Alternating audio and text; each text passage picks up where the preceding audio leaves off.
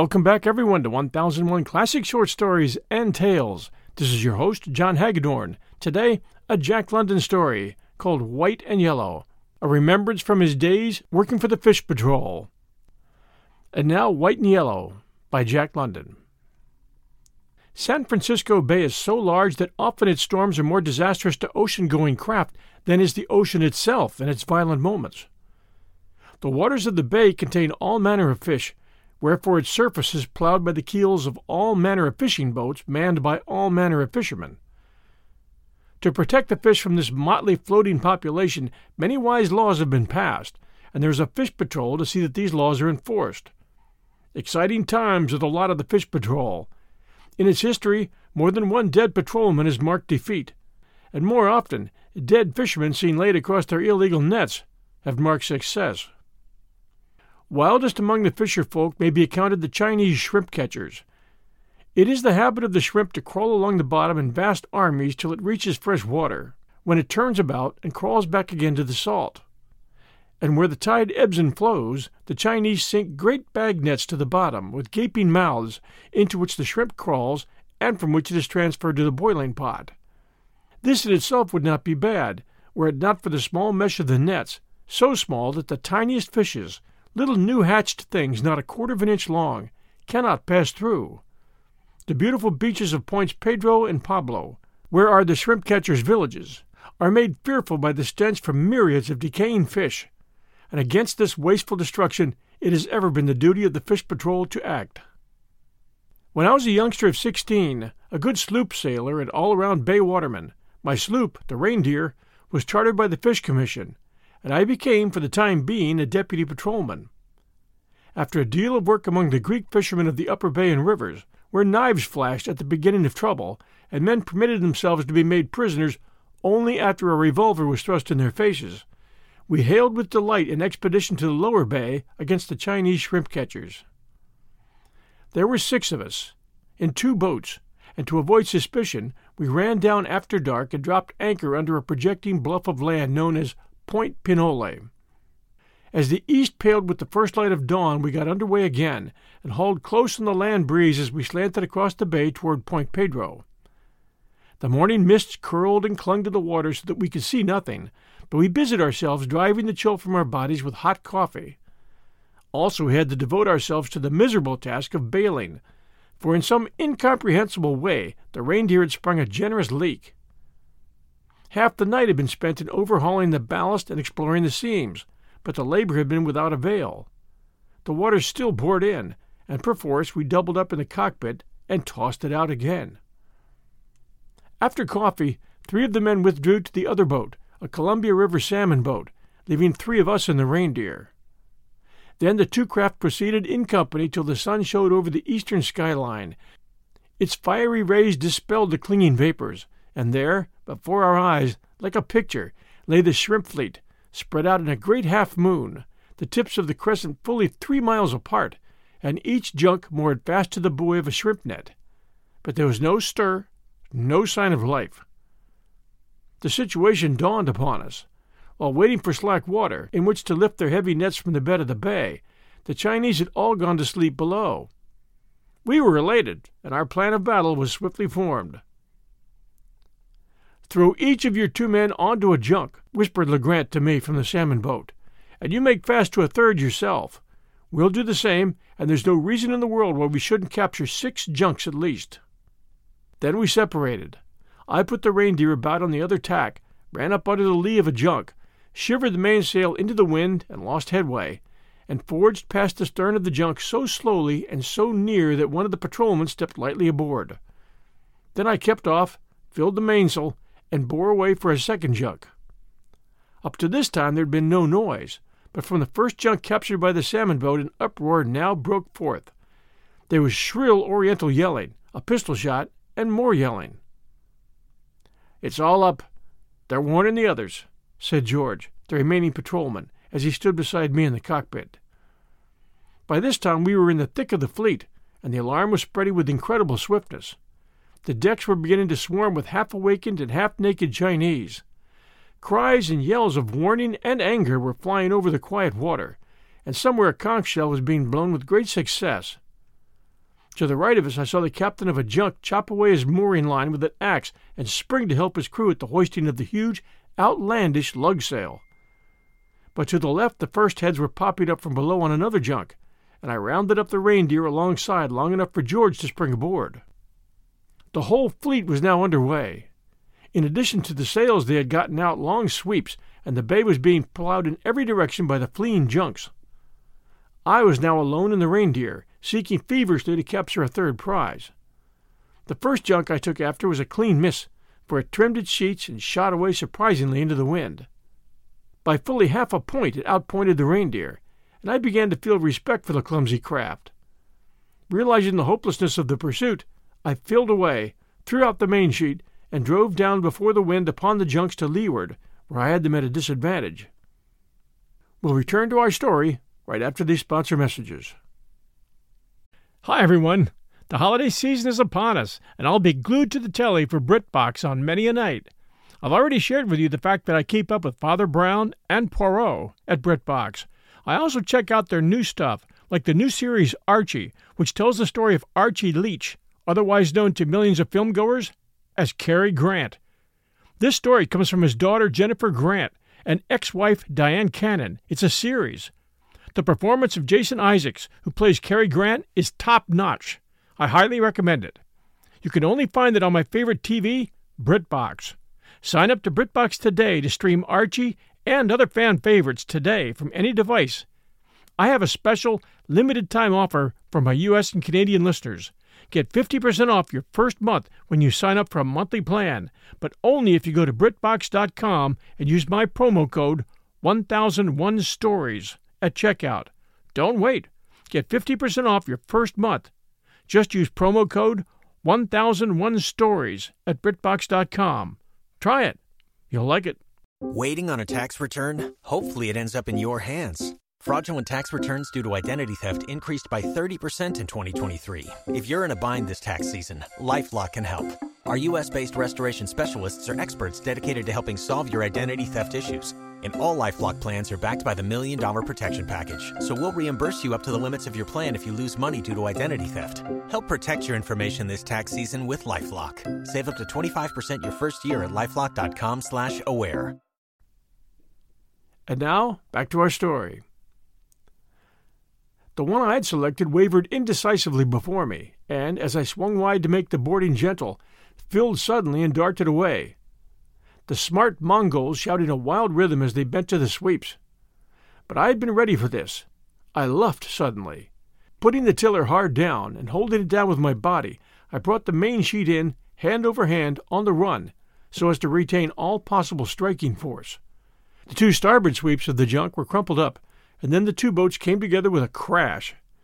The Reindeer's bowsprit, like a monstrous hand, reached over and ripped out the junk's chunky mast and towering sail. This was met by a curdling yell of rage. A big Chinaman, remarkably evil looking, with his head swathed in a yellow silk handkerchief and face badly pockmarked, planted a pike pole on the reindeer's bow and began to shove the entangled boats apart. Pausing long enough to let go the jib halyards, and just as the reindeer cleared and began to drift astern, I leaped aboard the junk with a line and made fast. He of the yellow handkerchief and pockmarked face came toward me threateningly, but I put my hand into my hip pocket and he hesitated. I was unarmed, but the Chinese have learned to be fastidiously careful of American hip pockets, and it was upon this that I depended to keep him and his savage crew at a distance. I ordered him to drop the anchor at the junk's bow, to which he replied, No sabe. The crew responded in like fashion, and though I made my meaning plain by signs, they refused to understand. Realizing the inexpediency of discussing the matter, I went forward myself, overran the line, and let the anchor go. Now get aboard, four of you, I said in a loud voice, indicating with my fingers that four of them were to go with me, and the fifth was to remain by the junk. The yellow handkerchief hesitated, but I repeated the order fiercely, much more fiercely than I felt, at the same time sending my hand to my hip. Again the yellow handkerchief was overawed, and with surly looks he led three of his men aboard the reindeer. I cast off at once, and leaving the jib down, steered a course for George's junk. Here it was easier, for there were two of us, and George had a pistol to fall back on if it came to the worst. And here, as with my junk, Four Chinese were transferred to the sloop and one left behind to take care of things. Four more were added to our passenger list from the third junk. By this time, the salmon boat had collected its twelve prisoners that came alongside, badly overloaded. To make matters worse, as it was a small boat, the patrolmen were so jammed in with their prisoners that they would have had little chance in case of trouble. You'll have to help us out, said LeGrant. I looked over my prisoners, who had crowded into the cabin and on top of it. I can take three, I answered. Make it four, he suggested, and I'll take Bill with me. Bill was the third patrolman. We haven't any elbow room here, and in case of a scuffle, one of us to every two of them will be just about the right proportion. The exchange was made, and the salmon boat got up its spritsail and headed down the bay toward the marshes off San Rafael. I ran up the jib and followed with the reindeer. San Rafael, where we were to turn our catch over to the authorities, communicated with the bay by way of a long and tortuous slough of Marshland Creek, which could be navigated only when the tide was in. Slack water had come, and, as the ebb was commencing, there was a need for hurry if we cared to escape waiting half a day for the next tide. But the land breeze had begun to die away with the rising sun, and now came only in falling puffs. The salmon boat got out its oars and soon left us far astern. Some of the Chinese stood in the forward part of the cockpit, near the cabin doors, and once, as I leaned over the cockpit rail to flatten down the jib sheet a bit, I felt someone brush against my hip pocket. I made no sign, but out of the corner of my eye I saw that the yellow handkerchief had discovered the emptiness of the pocket which had hitherto overawed him. To make matters serious, during all the excitement of boarding the junks, the reindeer had not been bailed, and the water was beginning to slush over the cockpit floor. The shrimp catchers pointed at it and looked to me questioningly. Yes, I said, by and by. Ali same drown. Very quick. You know bail now. Sabi? No, they did not sabi, or at least they shook their heads to that effect, though they chattered most comprehendingly to one another in their own lingo. I pulled up three or four of the bottom boards got a couple of buckets from a locker, and by unmistakable sign language invited them to fall too. But they laughed, and some crowded into the cabin, and some climbed up on top. Their laughter was not good laughter. There was a hint of menace in it, a maliciousness which their black looks verified. The yellow handkerchief, since his discovery of my empty pocket, had become the most insolent in his bearing, and he wormed about among the other prisoners, talking to them with great earnestness. Swallowing my chagrin, I stepped down into the cockpit and began throwing out the water. But hardly had I begun when the boom swung overhead, the mainsail filled with a jerk, and the reindeer heeled over. The day wind was springing up. George was the veriest of landlubbers, so I was forced to give over bailing and take the tiller. The wind was blowing directly off Point Pedro and the high mountains behind, and because of this was squally and uncertain, half the time bellying the canvas out, and the other half flapping it idly. George was about the most all round helpless man I'd ever met. Among his other disabilities, he was a consumptive, and I knew that if he attempted to bail, it might bring on a hemorrhage. Yet the rising water warned me that something must be done. Again I ordered the shrimp catchers to lend a hand with the buckets, but they laughed defiantly, and those inside the cabin, the water up to their ankles, shouted back and forth with those on top. You better get out your gun and make them bail. I said to George. But he shook his head and showed all too plainly that he was afraid. The Chinese could see the funk he was in as well as I could, and their insolence became insufferable. Those in the cabin broke into the food lockers, and those above scrambled down and joined them in a feast on our crackers and canned goods. What do we care? George said weakly. I was fuming with helpless anger. If they get out of hand, it'll be too late to care. The best thing you can do is get them in check right now. The water was rising higher and higher, and the gusts, forerunners of a steady breeze, were growing stiffer and stiffer. And between the gusts, the prisoners, having gotten away with a week's grub, took to crowding first to one side and then to the other, till the reindeer rocked like a cockle shell. Yellow Handkerchief approached me, and pointing out his village on the Point Pedro beach, gave me to understand that if I turned the reindeer in that direction and put them ashore, they in turn would go to bailing. By now the water in the cabin was up to the bunks, and the bedclothes were sopping. It was a foot deep on the cockpit floor. Nevertheless, I refused, and I could see by George's face that he was disappointed. If you don't show some nerve, they'll rush us and throw us overboard, I said to him, Better give me your revolver if you want to be safe. The safest thing to do, he chattered cravenly, is to put them ashore. I, for one, don't want to be drowned for the sake of a handful of Chinamen. And I, for another, don't care to give in to a handful of Chinamen to escape drowning, I answered hotly. You'll sink the reindeer under us all at this rate, he whined, and what good that'll do I can't see.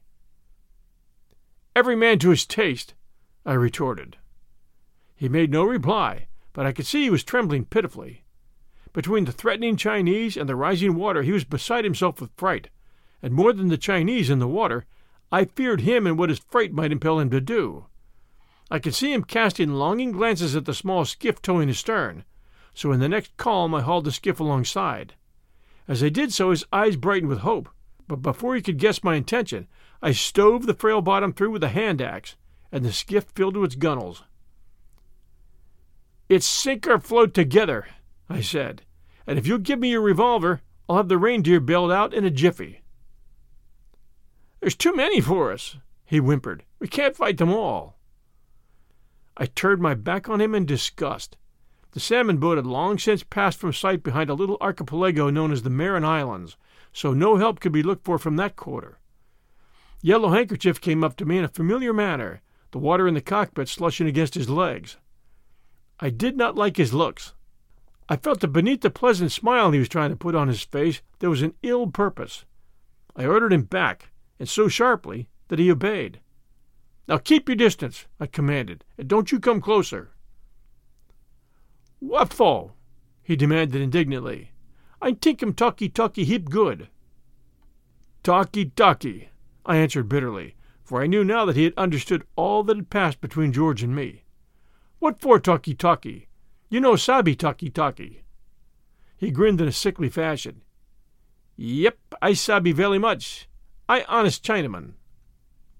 All right, I answered. You sabi talky talky. Then you bail water plenty plenty. After that, we talky talky. He shook his head, at the same time pointing over his shoulder to his comrades. No can do. Velly bad Chinaman. Heap velly bad. I tink um. Stand back!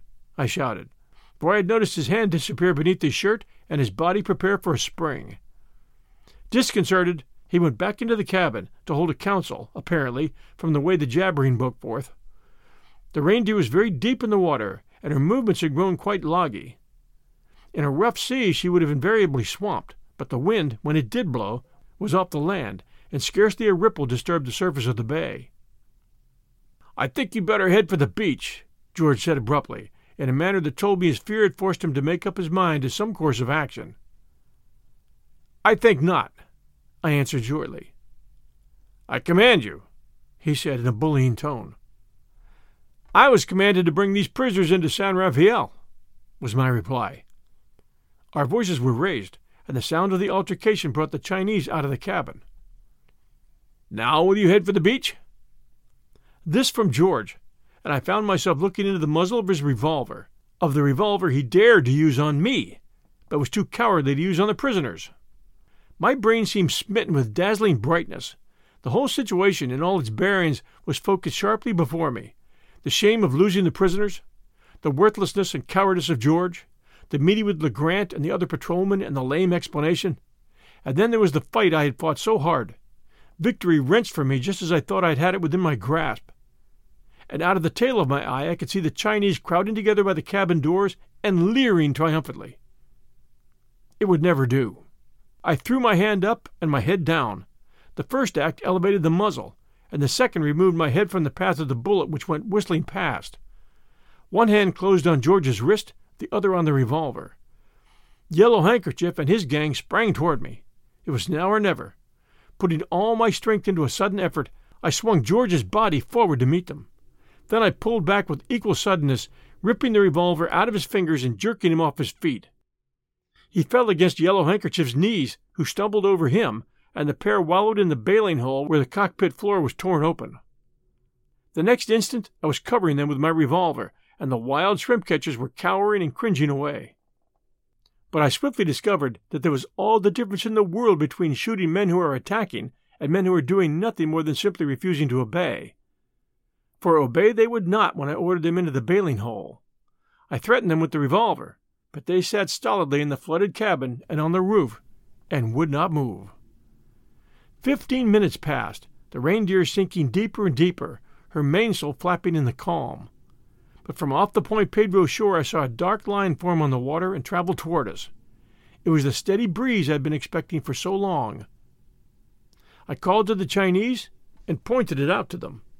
They hailed it with exclamations.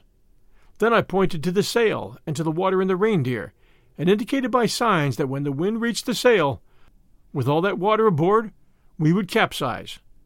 But they jeered defiantly, for they knew it was in my power to luff the helm and let go the mainsheet, so as to spill the wind and escape damage. But my mind was made up. I hauled in the mainsheet a foot or two, took a turn with it, and bracing my feet, put my back against the tiller. This left me one hand for the sheet and one for the revolver. The dark line drew nearer, and I could see them looking from me to it and back again with an apprehension they could not successfully conceal. My brain and will and endurance were now pitted against theirs, and the problem was which could stand the strain of imminent death the longer and not give in. Then the wind struck us. The main sheet tautened with a brisk rattling of the blocks, the boom uplifted, the sail bellied out, and the reindeer heeled over.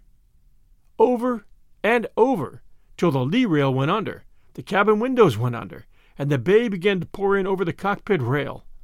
So violently had she heeled over that the men in the cabin had been thrown on top of one another into the lee bunk, where they squirmed and twisted and were washed about, those underneath being perilously near to drowning. The wind freshened a bit, and the reindeer went over farther than ever. For the moment I thought she was gone, and I knew that another puff like that, and she surely would go. While I pressed her under and debated whether I should give up or not, the Chinese cried for mercy. I think it was the sweetest sound I've ever heard. And then, and not until then, did I luff up and ease out the main sheet. The reindeer righted very slowly, and when she was on an even keel, was so much awash that I doubted if she could be saved. But the Chinese scrambled madly into the cockpit and fell to bailing with buckets, pots, pans, and everything they could lay hands on. It was a beautiful sight to see that water flying over the side. And when the reindeer was high and proud on the water once more, we dashed away with the breeze on our quarter, and at the last possible moment crossed the mud flats and entered the slough. The spirit of the Chinese was broken, and so docile did they become that ere we made San Rafael they were out with the tow rope, Yellow Handkerchief at the head of the line. As for George, it was his last trip with the fish patrol, he did not care for that sort of thing, he explained, and he thought a clerkship ashore was good enough for him. And we thought so too. Thanks for joining us for this great Jack London adventure. We appreciate your sharing our stories with others and letting others know about 1001 Stories Network shows. We'll return with a brand new episode next week, Sunday night at 6 p.m. Eastern Time. Until then, everyone, stay safe, and we'll be back soon.